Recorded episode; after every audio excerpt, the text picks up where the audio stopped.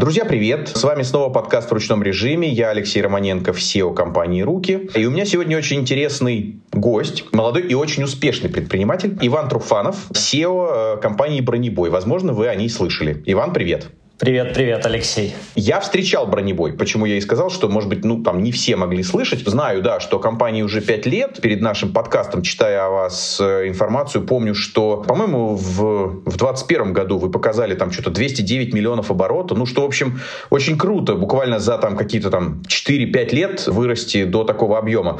Что помогало, а что мешало? Ну, я к тому, что последние годы были такие очень разнонаправленные. Я полагаю, что, допустим, там пандемия, наверное, могла помочь, потому потому что все там сели по домам. Но э, наверняка, что были какие-то события, которые как раз тормозили вас. Вот, смотри, на мой взгляд, история бронебоя — это скорее история про то, что мы все время делали, наверное, вопреки каким-то там а, внешним обстоятельствам. И, на мой взгляд, ну, нам как бы очень классно помогло то, что мы делали и делаем бронебой с партнером. И у нас всегда работало так, что там, когда там, условно одному кому-то становится тяжеловато, другой там тащит на себе команду и компанию. И для нас эта штука, конечно, очень классно сработала, потому что там действительно последние несколько лет они такие, то там пандемия, непонятно, что будет, потом вроде как там получаешь от этого какой-то профит, потом там этот профит теряется, и в этом плане как раз то, что мы делаем эту компанию вдвоем, для нас ну, очень классно сработало, и на мой взгляд это, наверное, там такое основное, что нам позволило расти, хотя нам,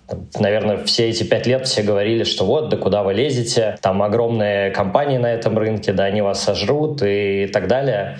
Так что, на мой взгляд, наверное, вот это вот самое главное, что для нас сработало спиной к спине э, и как-то там вот друг друга вытаскивать. Угу, да, такой типа бади.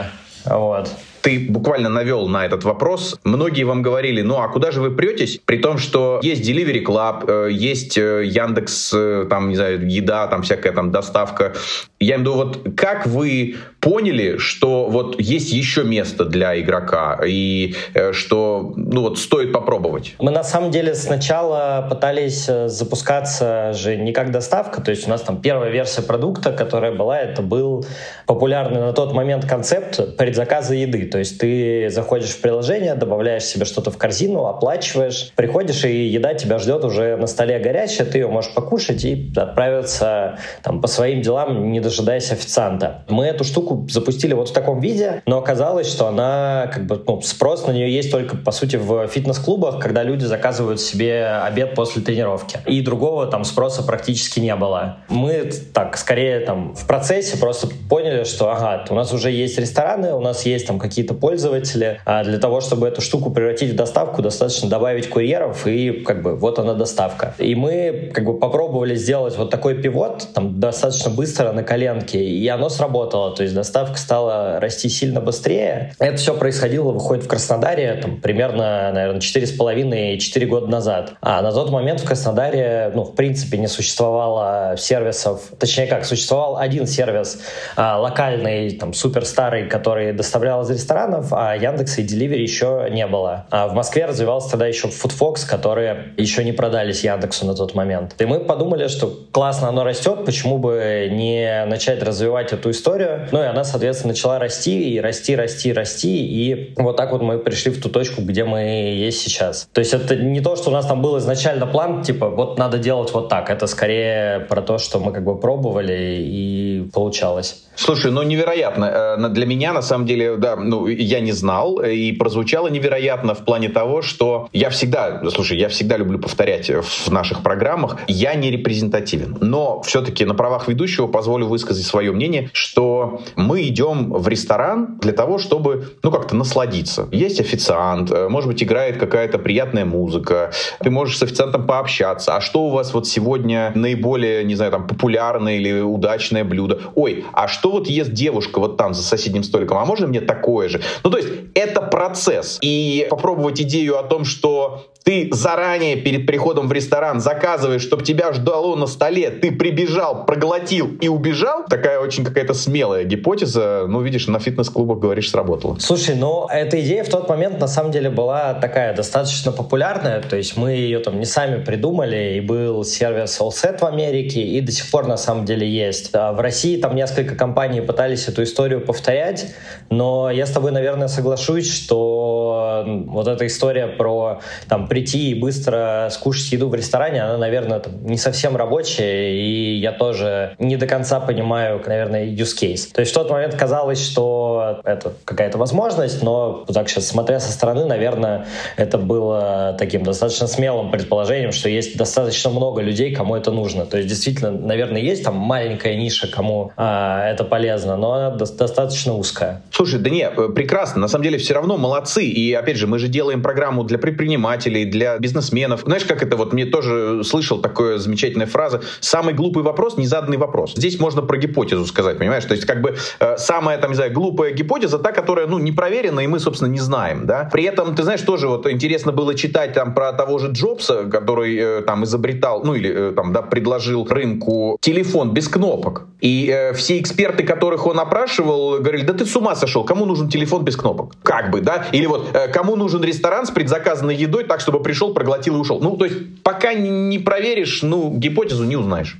Да, это правда. Ты меня навел на мысль про идеи. Не знаю, вот у меня, например, ну, у нас в компании как бы есть там такая опция, что можно там любому сотруднику сказать, хочу там пойти с Ваней пообщаться, что-то там обсудить, какой-то там свой вопрос, рабочий или нерабочий. И пришел парень и говорит, там, вот у меня есть там идея сделать какое-то ну, там приложение для путешественников. Как ты думаешь, там, э, с чего мне начать и так далее? И мы с ним ну, пришли к тому, что на самом деле там у любого предпринимателя или бизнесмена есть там на самом деле целый могильник идей, половина из которых я уверен, что там потом другие компании берут, там находят схожую идею, реализуют и делают из нее миллиардный бизнес, а у тебя она как бы лежит вот в этом вот могильнике идей, который как бы пополняется и пополняется. И тут, наверное, ну действительно, на мой взгляд, самое главное, что можно делать, это просто брать их и делать. Даже если они там звучат странными или там малоперспективными. Потому что, ну, там, не знаю, например, вот смотря на успех того же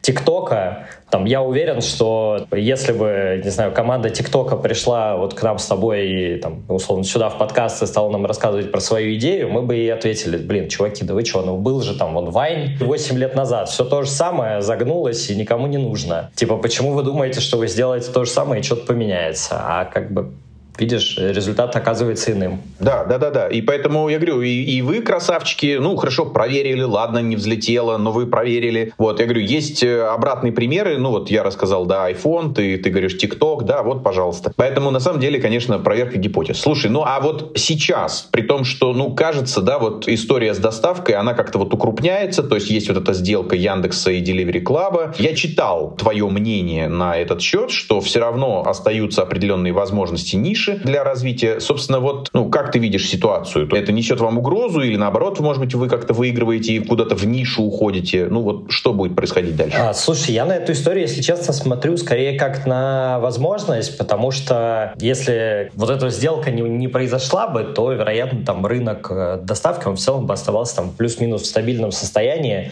в каком он и был до этого, что есть Яндекс, Деливери, и там есть какое-то количество догоняющих игроков, которые пытаются их там где-то подкусывать в регионах или там в каких-то нишах. А эта сделка, наоборот, на мой взгляд, подвижность сейчас создает на рынке, потому что там, другие компании начинают сюда смотреть, там тот же Сбер, который уже там явно да, выразил намерение и начинает эту деятельность. На мой взгляд, туда же там рано или поздно придет э, кто-то из АФК-системы, возможно, из там телеком-операторов и так далее. Как раз мне кажется, что вот эта вот подвижность, она наоборот создает возможности для того, чтобы появился новый крупный игрок, который, возможно, даст рынку что-то новое. Поэтому, ну, мне кажется, что это, наоборот, большие возможности, которых до этого не было. Круто. Ну, я имею в виду, знаешь, ты такой э, несгибаемый оптимист, у тебя стакан всегда наполовину полон. Да не, ну, слушай, если бы, не знаю, мы с тобой разговаривали про то, что, не знаю, в России кончилось помидоры, и предположим, что блюдо без помидоров не приготовить, я бы, наверное, тебе сказал, что да, это проблема. А то, что происходит вот это объединение, на мой взгляд, ну, это сто процентов возможность. Потому что до этого про это этот рынок там никто не думал про то, что можно туда заходить, ну и там и как бы крутил пальцем у виска, а сейчас все такие, угу, так, ну вроде бы как бы там с двумя конкурировать сложно, а с одним-то ну как бы почему бы и нет. То есть это не то, что там происходят какие-то ужасные события, я их оптимистично воспринимаю, нет. На мой взгляд, это сто процентов возможность, короче.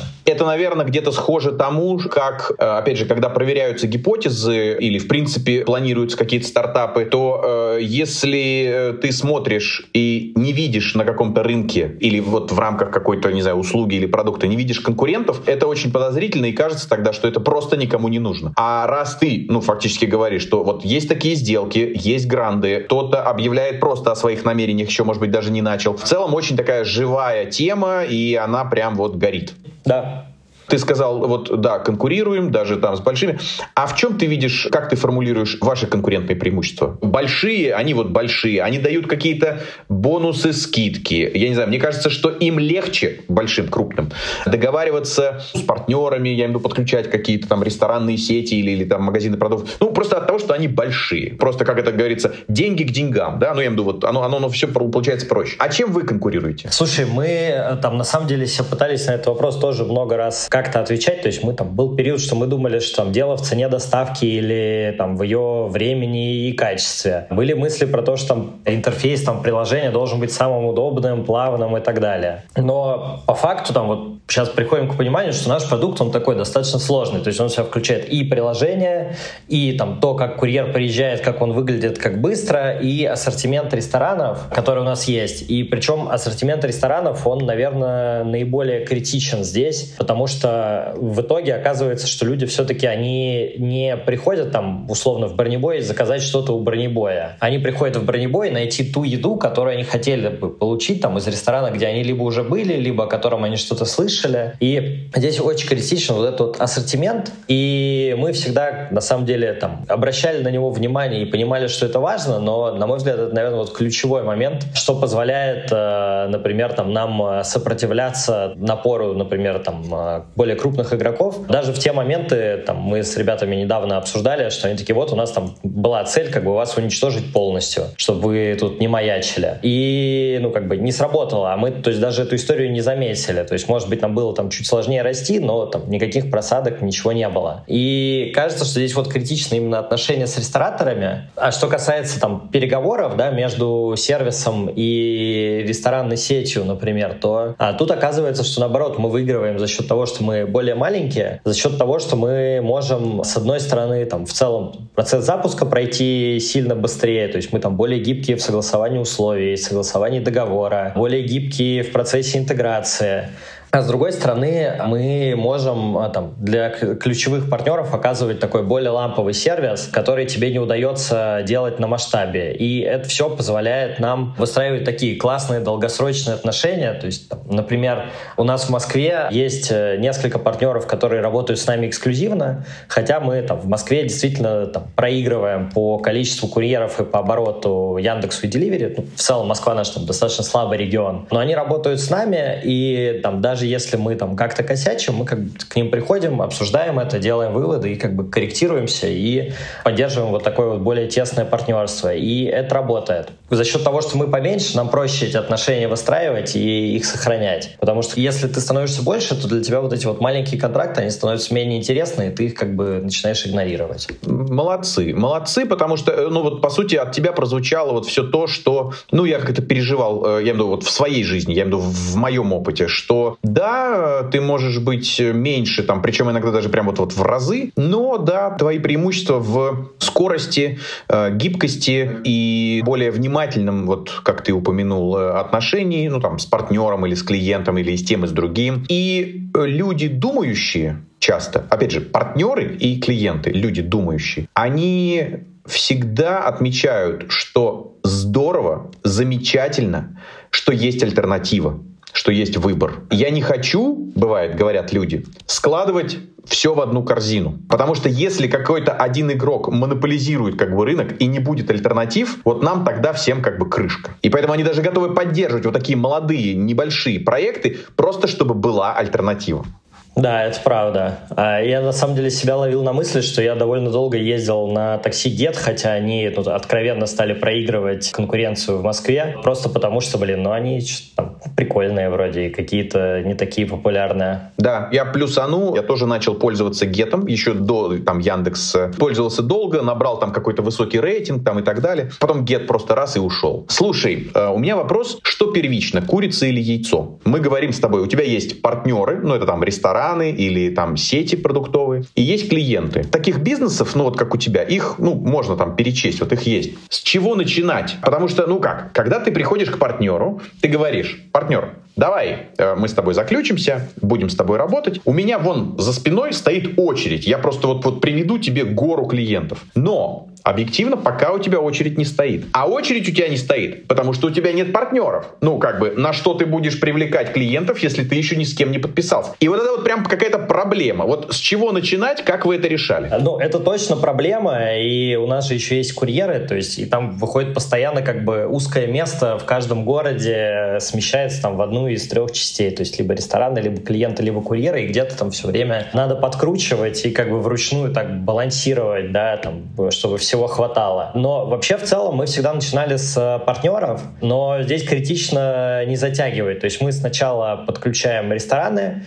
а потом в, там, условно, мы ориентируемся на то, что мы должны подключить рестораны, и уже через месяц они должны получить заказы. А если этот период будет дольше, то ну, контракты, по сути, начинают там, а, мы сейчас так называем там протухать, потому что там партнеры закрываются или там банально персонал в смене поменялся, и они уже там забыли о том, что установлено приложение. И поэтому мы вот всегда при запуске стараемся сделать это очень быстро. То есть мы подключаем партнеров, потом условно через месяц уже начинаем подключать клиентов и курьеров. И если этот период дольше, то как бы очень много работы уходит в стол. Ну и с партнерами там мы стараемся тоже там в первое время, то есть их надо так там, напоминать о себе, потому что заказов пока что объем набирается, им нужно напоминать, там, либо делать тестовые заказы, а, либо просто напоминать о том, что мы работаем. А поделись. Ну, да-да-да, вот классно. Вот ты сказал, ты сказал тестовые заказы. Поделись, вот какие есть способы, ну, вот как-то так о себе напомнить, может быть, ненавязчиво, там, ну, не знаю, какие-то лайфхаки. Слушай, у нас лайфхак был банальный. Мы просто давали сотрудникам промокод э, нашим в городе и говорили, типа, заказывайте, пожалуйста, чтобы как бы оборот был. И это в целом, ну, работает, потому что как бы там в офис, то, все, и заказы появляются, и начинается движение в системе, и ресторан понимает, что как бы, ну, условно, хотя бы один заказ за неделю был, значит, я должен там помнить об этом сервисе и там как бы увеличивать там свое присутствие. То есть на, на запуске это прям помогает, потому что то есть, там, мы не говорим про какие какие-то супер огромные объемы, они на старте не нужны. Там достаточно одного заказа в неделю на ресторан, чтобы он уже как бы был в курсе о том, что такой сервис есть и он работает. Скажи, пожалуйста, еще вот с одной стороны понимаю, что да, ассортимент такая прям, ну, э, очень важная история. Ты приходишь, вот вчера я там, не знаю, покупал что-то. Ну, наверняка же ты вот сталкивался,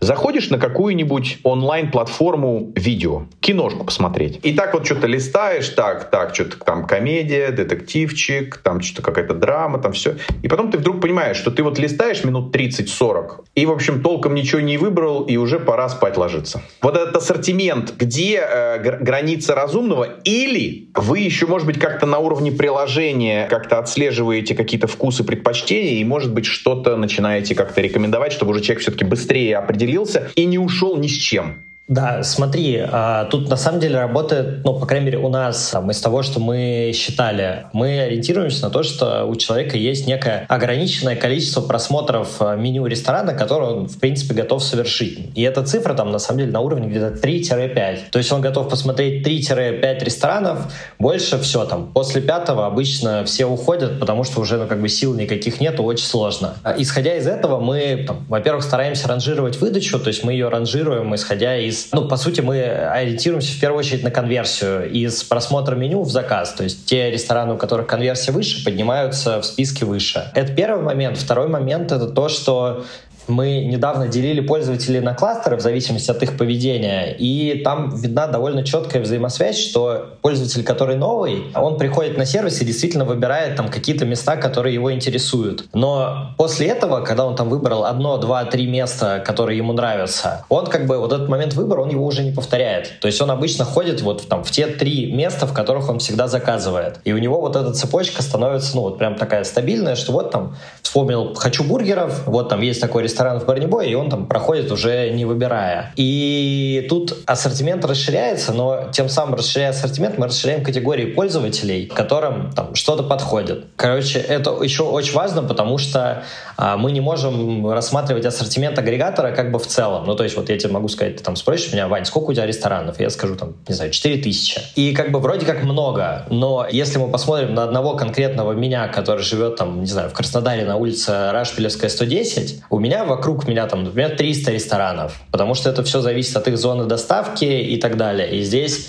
а, есть момент, что еще как бы зона доставки сильно тоже влияет на объем выбора, который у меня доступен. Слушай, а какие способы привлечения? То есть вот я имею в виду, ну если там какие-то ресторанные сети, то что? Вот, я не знаю, у вас какие-то ребята сидят на телефоне, там обзванивают, или, я не знаю, условно с планшетом идут по городу, вот просто вот, я не знаю, по городу идут и там, не знаю, заходят. Ну, я так немножко утрирую, я просто помню историю, вот Джек Ма рассказывал, как они набирали магазины на Алиэкспресс, и вот прям было приложение в планшете, и человек вот прям шел по рынку и вот этих вот мерчантов подписывал. Вот как вы подписываете, что вы делаете? А, ну, мы подписываем удаленно, потому что в целом рестораторы такой народ, привыкший к тому, что им постоянно что-то продают и появляются новые сервисы и так далее. То есть у нас есть просто довольно большой отдел продаж, который звонит по телефону в рестораны, связывается, соответственно, с администраторами и предлагает им подключиться. Весь процесс происходит удаленно, и для нас было там довольно большим бустом в скорости вот этой истории, когда мы стали подписывать не бумажные договора, а перешли на оферту. То есть э, ресторан сам просто заполняет формочку, оплачивает платеж э, там, в 100 рублей как подтверждение оферты и подключается. Вот. Это прям очень клево бустануло темпы подключений, потому что стало сильно проще. И там из забавных наблюдений, когда ты подключаешь по оферте, ее как бы никто не читает и просто ставит галочку. А если ты присылаешь бумажный договор на подпись, все такие, так, надо прочитать, позвать юриста. И начинаются как бы целые переговоры. Хотя текст одинаковый в обоих случаях. Окей, а как аудиторию э, растите, ну, я имею в виду пользователей? А, ну, с клиентами тут интереснее, потому что там те подходы, которые работали у нас, сейчас там, по сути, не работают. То есть мы ориентировались на рекламу в интернете, в основном в Фейсбуке и в Ютьюбе, который, ну, как бы сейчас стало сильно меньше. Поэтому для нас тут по весне такой случился серьезный переходный период, но мы сейчас там, для себя приняли стратегию, что мы фокусируемся на офлайн рекламе внутри ресторанов и э, поменяли бизнес-модель чуть-чуть, э, я, наверное, об этом там, дальше отдельно расскажу, чтобы ресторанам было выгодно нас продвигать, и они там с каждым заказом платили нам меньше. И за счет этого мы сейчас получаем аудиторию, ну, по сути, из проходящего трафика в офлайне, и эта штука начинает себя показывать. То есть мы, по сути, у нас расходы на диджитал там, сократились до нуля, а объем э, трафика уменьшился процентов на 15, наверное, относительно того, что мы получали. Потрясающе. Я просто э, нашим слушателям, мы весь год с экспертами говорим про рекламу в интернете и какие еще каналы, а тут мы завершаем год как бы подкастом, когда все, диджитал свели к нулю и просто покупаем тот трафик, который вот прямо идет через офлайновые точки. Круто. Слушай, ну я читал тут в, в этом, в Твиттере у кого-то из э, сооснователей, по-моему, Airbnb, и он такой, вот мы отключили полностью контекст, и знаете, что поменялось? Типа, ничего. Все как было, так и осталось. Вот, вот у нас как-то так сработало за счет офлайна. Да-да-да-да я соглашусь, я тоже этот материал видел, он у меня сейчас так отложен на почитать, но он в том числе еще задвинул э, историю про то, что аудитории людей больше не становится, и поэтому по большому счету мы начинаем просто аудиторию людей друг у друга, ну я имею в виду сервисы конкурирующие друг у друга перетаскивать, с каждым разом это все дороже и дороже, и поэтому на самом деле имеет смысл вкладываться в брендинг, в узнаваемость, в какую-то лояльность, так, чтобы просто аудитория э, спокойно воспринимала сообщение от тебя, и дальше ты можешь, ну и вообще как-то тебя любила, ценила, уважала, и дальше ты можешь просто им там, ну, что-то допродавать, там периодически несколько раз в год, там и так далее. Но у нас тут, кстати, важно упомянуть, что ну, для сервисов доставки, конечно, очень круто работает присутствие курьеров в городе, потому что, ну, как бы они там приходят в рестораны забирать заказы, в целом становится больше заказов, становится больше курьеров, становится больше людей, которые тебя знают, происходит. И вот этот вот цикл, он э, тоже очень классно работает. Поэтому Здорово. Тут, как бы мы в такой позиции удобной.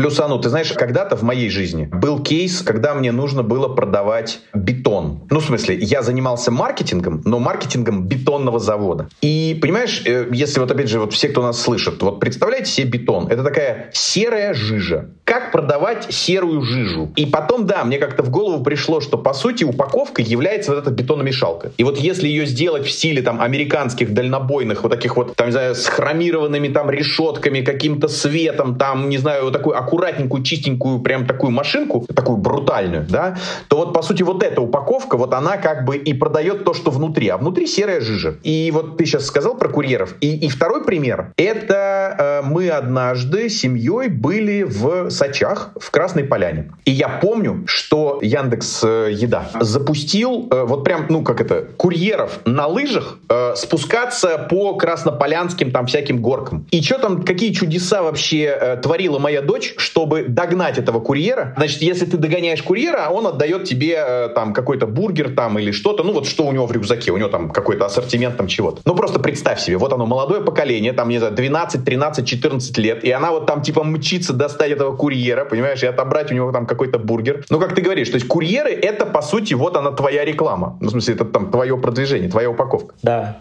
а, слушай, ну, кстати, про бетономешалки это прям очень четко подмечено. Я помню, в Москве была какая-то компания, которая красила бетономешальные машины, как будто на пчелка, ну, типа полосатый бак и все такое. Я, я вот до сих пор их помню, хотя это было несколько лет назад. Прям очень классно отпечатывается такой брендинг, да. И если эти машинки еще чистые и так далее. Ну и у нас с курьерами также работает, то есть потому что нам приходится очень тщательно контролировать, чтобы форма была свежей, чтобы сумка была в порядке, потому что оно все довольно быстро сходит на нет за счет ну, грязи и в целом там в городе пачкается. Скажи, пожалуйста, опять же, вот сейчас безотносительно, э, ну, я имею в виду, оператора, их там в Москве, их вообще множество, да, там есть и там и кухня на районе, и, ну, уже не говоря про пресловутый там Delivery Club и Яндекс э, Еду. А вот велосипеды, то есть вот сейчас вот э, многие курьеры на велосипедах или даже на электровелосипедах, это вот как бы казенное имущество или это они себе сами покупают? Они их обычно арендуют. То есть есть довольно большое количество компаний, которые сдает велосипеды велосипеды в аренду для курьеров, и электровелосипеды, и обычные велосипеды, и они их обычно арендуют. Но те, кто ориентируется работать постоянно, а, довольно часто потом приобретает себе свой велосипед, потому что это ну, выходит сильно выгодней. То есть аренда такого велика там стоит где-то в районе тысячи рублей в месяц. Обычного велосипеда педального, а электрический подороже. Но это как бы дает курьеру, то есть он может совершать больше доставок, соответственно, он больше зарабатывает. Для него это как бы вложение, ну, я виду, в себя или там в свой микробизнес, ну такой вот. Да, в материалы производства основного.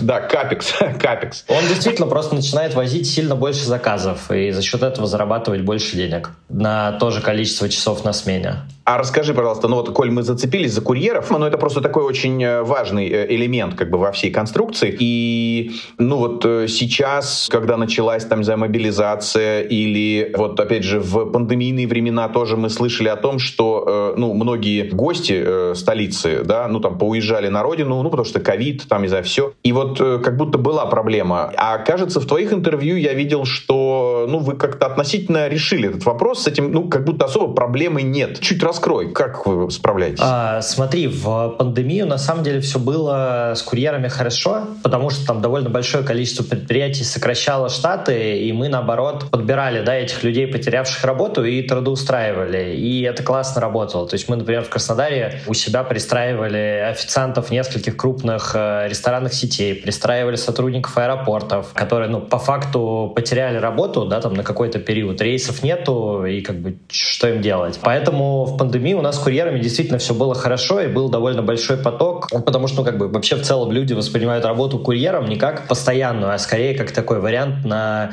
перебиться, да, во время каких-то там жизненных сложностей, там, студенты после учебы или там человек потерял работу, он там 2-3 месяца работает курьером, пока ищет какую-то работу там, которая ему там органична или по специальности, или там он на ней до этого работал. Сейчас осенью, после самой мобилизации, я, наверное, не скажу, что там тоже были какие-то сильно большие сложности. То есть были локальные такие моменты, что там в какой-то момент, например, парни перестали отвечать на телефоны. На незнакомые номера. Да, да, то есть тебе откликается на работу сотрудник, указывается, что он мужчина, а там ему звонят рекрутер, отвечает девушка, проверяет, кто звонит, и там связывает уже потом э, только с этим парнем. Такая история была, но мы вот сейчас постепенно подошли в зиму, и зимой сейчас действительно курьеры как бы неожиданно кончились, и эта история, там, она с нескольких сторон как бы подпирается, да, там, потому что, с одной стороны, как бы плохая погода — это вообще, ну, в целом спад э, в количестве желающих работать курьерами. Это первый момент. Второй момент — это то, что сейчас идет перезапуск доставки «Вкусная точка», по сути, по всей России, там, э, у нас и у Яндекса, и у Деливери. И это такая штука, которая тоже в себя всасывает довольно большое количество курьеров, потому что, ну, у них много заказов, и у них довольно жесткие требования по таймингам. И в итоге сейчас очень высокий спрос на курьеров в первую очередь в Москве,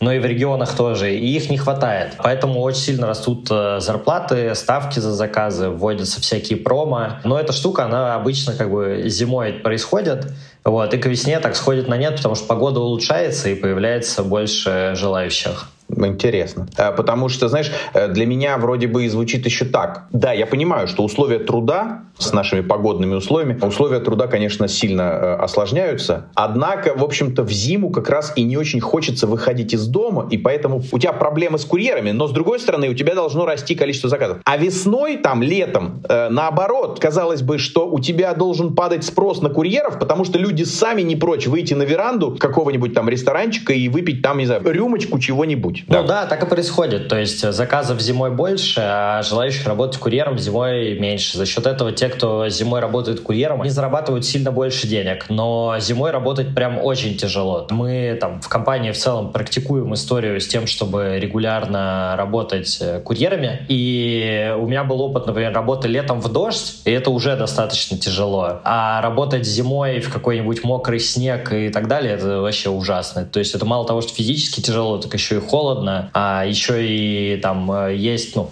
проблема с тем, чтобы найти место, там, где согреться, зарядить телефон и так далее. И там сервисы, и мы в том числе пытаемся эти проблемы решать, там давать какие-то там места да, для отдыха курьеров. Ну, не многие, но некоторые ресторанные сети, например, делают комнаты для отдыха курьеров в ресторанах. Но эта история пока такая не совсем массовая, и ну, с этим есть проблемы. Поэтому зимой работать прям очень тяжело. Но это окупается доходом. Я хочу сказать, ребята, вы прям огромные молодцы. Мне так нравится. Я всегда люблю, вот знаешь, слышать, когда когда, ну, ты говоришь, мы сами периодически вот это происходит, мы сами выходим на линию и пробуем себя курьерами. Я знаю ряд компаний, ну вот в частности там, допустим, слышал про Связной, там про Евросеть, что, э, значит, вот сотрудники, ну я даже, даже топы, в какие-то дни выходят просто вот на точке продавать вот ассортимент, ну вот этих компаний. Но я имею в виду вот почувствовать вот как оно там, да, на каждом участке. Вот это прям, прям красавчики. Слушай, ну это классно работает, потому что ты там отработал одну смену, и у тебя там целый вагон идей, что надо поменять, что должно работать иначе и так далее особенно, знаешь, какие-нибудь там банальные моменты, типа какая-нибудь там навигация в приложении не так чуть-чуть работает, и как бы, ну, ты смотришь, когда со стороны там цифр, ну, там, чуть-чуть не так работает, ладно, там на минуту дольше в среднем возим, не страшно. Вот, а когда ты в реальности там за день 10 раз эту ошибку встречаешь, такой, блин, нет, пойду, пожалуй, скажу ребятам, что надо приоритет этой истории повысить. Здорово. Скажи, пожалуйста, а вот ты сказал, да, брали людей, которые там общем, потеряли работу, там, может, официанты в ресторанах, может, ты говоришь, сотрудники аэропорта. А бывает такое, что потом как-то втягиваются? Потому что вот то, что ты рассказал, ты говоришь, э, да, люди воспринимают работу курьера как что-то временное. И ты знаешь, вот ты сегодня уже упомянул про гет-такси. Вот вспомни таксистов. У каждого таксиста какой-то там многомиллионный или бука, буквально там юникорновый там какой-то бизнес. А тут он, ну, просто там что-то вот сейчас там как-то вот долги раздам и типа и все, и, и снова снова вернусь. Вот. Э, про курьеров примерно та же история, но бывает такое, что, ну, как человек раз втянулся, понравилось. Еще вопрос, бывает ли такое, что, ну, как, знаешь, вот говорят, э, талантливый человек талантлив во всем, то есть, в принципе, пришел человек, который, ну, вообще-то овер, ну, так, овер qualified, да, но при этом настолько быстро как-то сориентировался, обернулся, что там раз, там, не знаю, чуть ли не вырос до, там, руководителя, там, службы логистики. По поводу того, что если ребята, которые задерживаются, точно есть, и они там всегда составляют такое основное ядро, на которое все сервисы ориентируются, там, мы их обычно называем профессиональными курьерами. То есть у них обычно уже есть хороший велосипед, пауэрбанк, какие-нибудь перчатки на зиму, там, хорошая правильная флиска, чтобы ее там одевать под форму и не мокнуть э, и так далее. Такие ребята есть, и там у нас есть, например, курьеры, которые работали по два, по три года.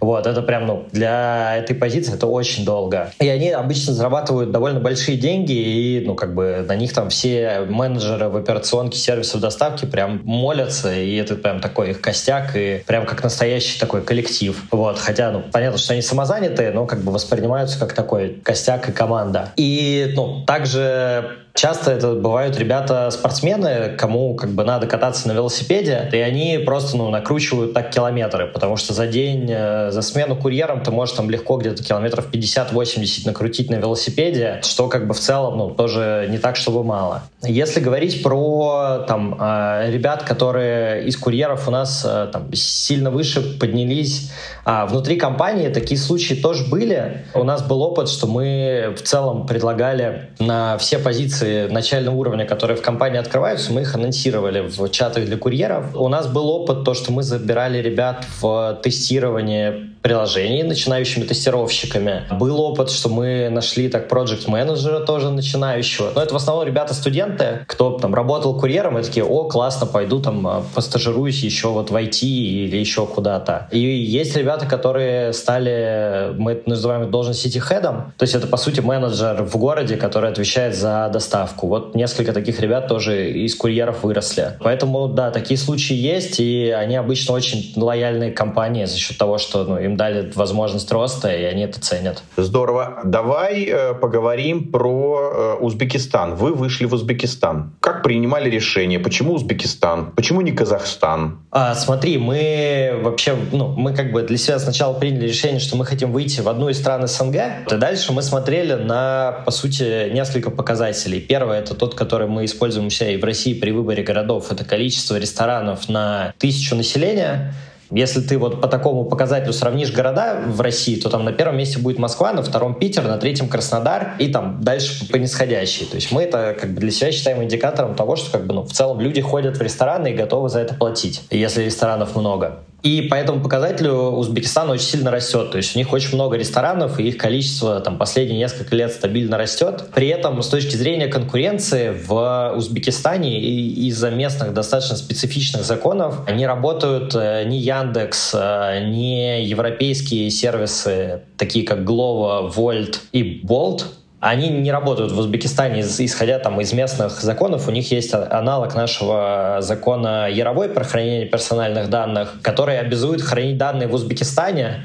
Вот, а это достаточно сложно, если там у тебя инфраструктура как бы ну, большая, и ты не можешь себе позволить там в Узбекистане ее развернуть. То есть, с одной стороны, у них растущий ресторанный рынок, с другой стороны, у них достаточно маленький конкурентный фон, и эта история ну, помогает э, нам сейчас, и мы в целом там органически растем очень хорошо. Вы когда запустились?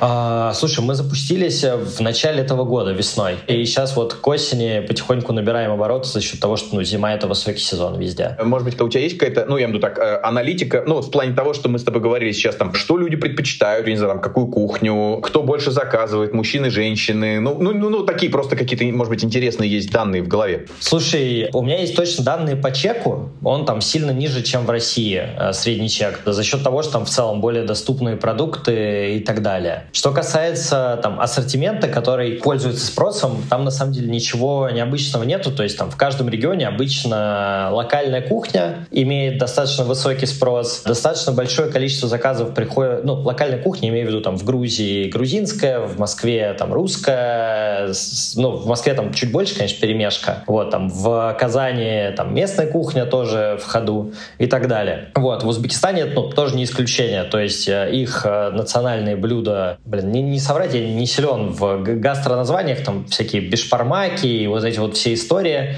они как бы, ну, пользуются спросом, и их там достаточно много заказывают. То есть в целом доля супов достаточно большая. И э, второй, наверное, сегмент по частоте, там, комфортная еда, куда можно отнести там, ну, понятную еду, там, типа всякие салаты, овощи, вот, короче, ну, вот что-то, что можно достаточно часто кушать, потому что там выше частота заказов. Ну, и бургеры, как обычно, везде тоже пользуются спросом. Прикольно. А скажи, пожалуйста, нет ли такого вот, знаешь, ощущения, вот когда ты говоришь про то, что в каждом из регионов, по сути, лидирует локальная кухня, ну, а дальше, окей, традиционно там пицца, бургеры, но, но тем не менее, ты сам сказал, что это там вторая, третья, там какая-то позиция, а первая, это, как правило, вот локальные какие-то. И фактически, вот вопрос, это начинает заменять домашнюю готовку? То есть это просто вот люди переходят на то, что готовить дольше, по деньгам сравнимо, тогда, собственно, зачем париться? Ну, заказал, через полчаса получил. Свой традиционный, если мы про Россию, свой традиционный борщ и пельмени. Если мы про, там, не знаю, Грузию или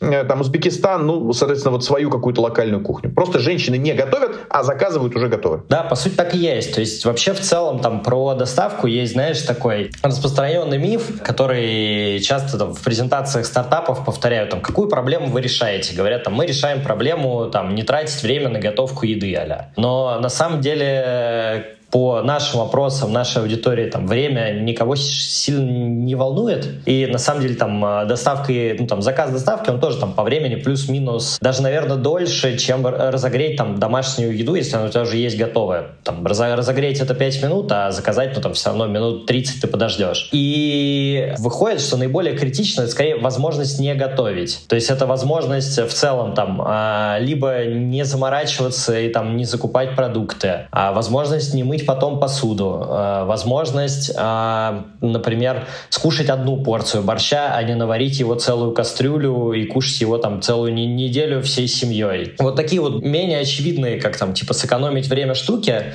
но более там житейские, они вот выходят на первый план и, по сути, приводят к тому, что люди начинают чаще заказывать. То есть это история про то, что можно там позволить себе условно не там а заниматься готовкой или каким-то, да, там, введением э, приготовления приготовления еды дома всей семьей, вот, а просто, ну, там, заказать что-то, чего хочется, и не заморачиваться, там, посвятить время себе и чуть-чуть так, э, передохнуть. Ну и вообще, кстати, из интересных наблюдений у нас был довольно резкий пик заказов после объявления мобилизации по количеству. И мы для себя это объясняем тем, что люди используют это как э, ну, такую ситуативную покупку для снятия стресса. То есть стресс в обществе поднялся, и там люди начинают что-то там заесть чем-то чем необычным, вкусным, там сладким, бургером каким-то и так далее, отвлечься. Но это было очень резко, то есть буквально там вышло объявление по телевизору вечером, пэм, заказы растут. Слушай, очень интересно. Приближается Новый год, мы записываемся уже, в общем-то, там первая декада декабря. Давай от тебя каких-нибудь новогодних волшебных пожеланий предпринимателям, которые иногда вот в эти непростые времена задумаются о том, они плюнут ли, они бросить ли, тебя послушали, у тебя всегда стакан наполовину полон. Давай как бы позитива. Во-первых, мне кажется, что каждый Новый год, он сто процентов будет лучше, чем предыдущий. Потому что, несмотря на там, все внешние обстоятельства, там, которые происходят или там, будут происходить, мы в любом случае туда входим там, с каким-то багажом нашего опыта, полученным за прошлые годы, и можем ну, точно действовать лучше и там, более разумно, более эффективно и там, добиваться больших высот. Не знаю, знаешь, как такое новогоднее пожелание, хотелось бы пожелать всем, наверное, чуть-чуть от себя отстать. И если у тебя что-то не получается, то ну, значит не получается, в следующий раз получится. Очень важно разрешить себе косячить, ошибаться, потому что если ты начнешь себя за это винить, то ты там встанешь в ступор и не сможешь двигаться дальше. Вот. Особенно при учете того, какой был этот год, там полный на все события и так далее, мне кажется, очень важно просто как бы отстать от себя, признать, что ты в той точке, которая есть, и просто делать и идти дальше. И кажется, что все получится. Классно. А, Вань, спасибо огромное за твое время и вам успехов. Спасибо и тебе успехов.